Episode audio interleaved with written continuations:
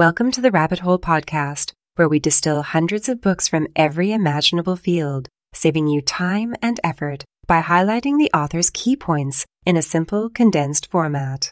You can access all the book summaries and more at blas.com. That's B L A S.com.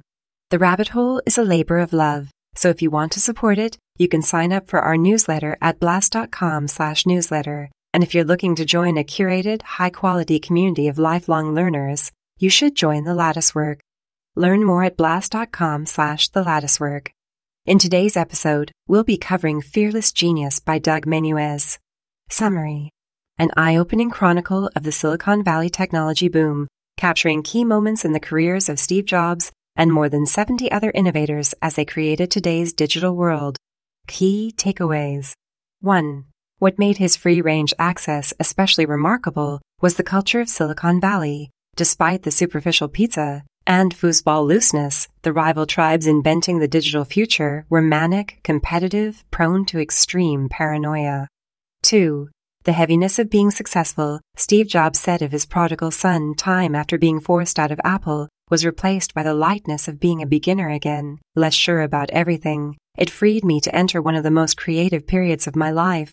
3. No place on earth is more baby boomerish than Silicon Valley, and Jobs was its avatar, a CEO who wore jeans and emitted a reality distortion field, a sentimental countercultural romantic who is also a ruthless mogul, a forever young tinkerer dedicated to erasing the old distinctions between tools and toys, work and play. 4.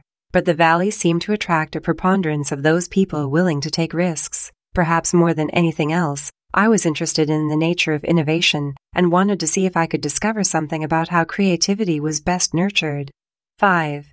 I paid particular attention to any outward sign of stress. Showing vulnerability was in contrast to the public image projected by tech companies, a polished veneer of extreme competence, which their powerful poor teams displayed, even if facing imminent failure.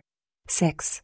They wanted to build cool stuff that would change everything. Many of them wanted to improve the quality of human life. Why is having a mission important? Because money is not enough motivation for most people to walk through fire when things get tough.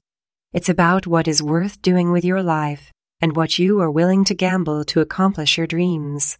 This is the intangible human spirit, a creative force that can't be quantified in the business plan, but that might just be the one element every successful breakthrough technology has to have.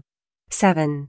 Beneath the vast enterprise and churn I discovered the joyous, primal urge to invent tools that has driven human progress for millennia.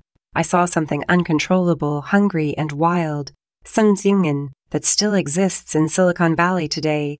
That strain of fearless genius can and will drive a new technology revolution, perhaps even fulfilling the promises of the last one as it lifts its gaze to a world we have only begun to imagine. 8. Often, people would shout back, giving as good as they got, which Steve appeared to appreciate and encourage, saying he wanted to work with people with strong character. What I got out of it. A true inside look at the creators who have changed our digital world. I really enjoyed hearing some of the inside baseballs on these influential people and companies. Thank you for listening to this book summary. To leverage our hundreds of book summaries and save yourself thousands of hours, subscribe to our podcast sign up for our newsletter, and join the Latticework, our curated learning community. You can learn more at blas.com. That's B L A S.com.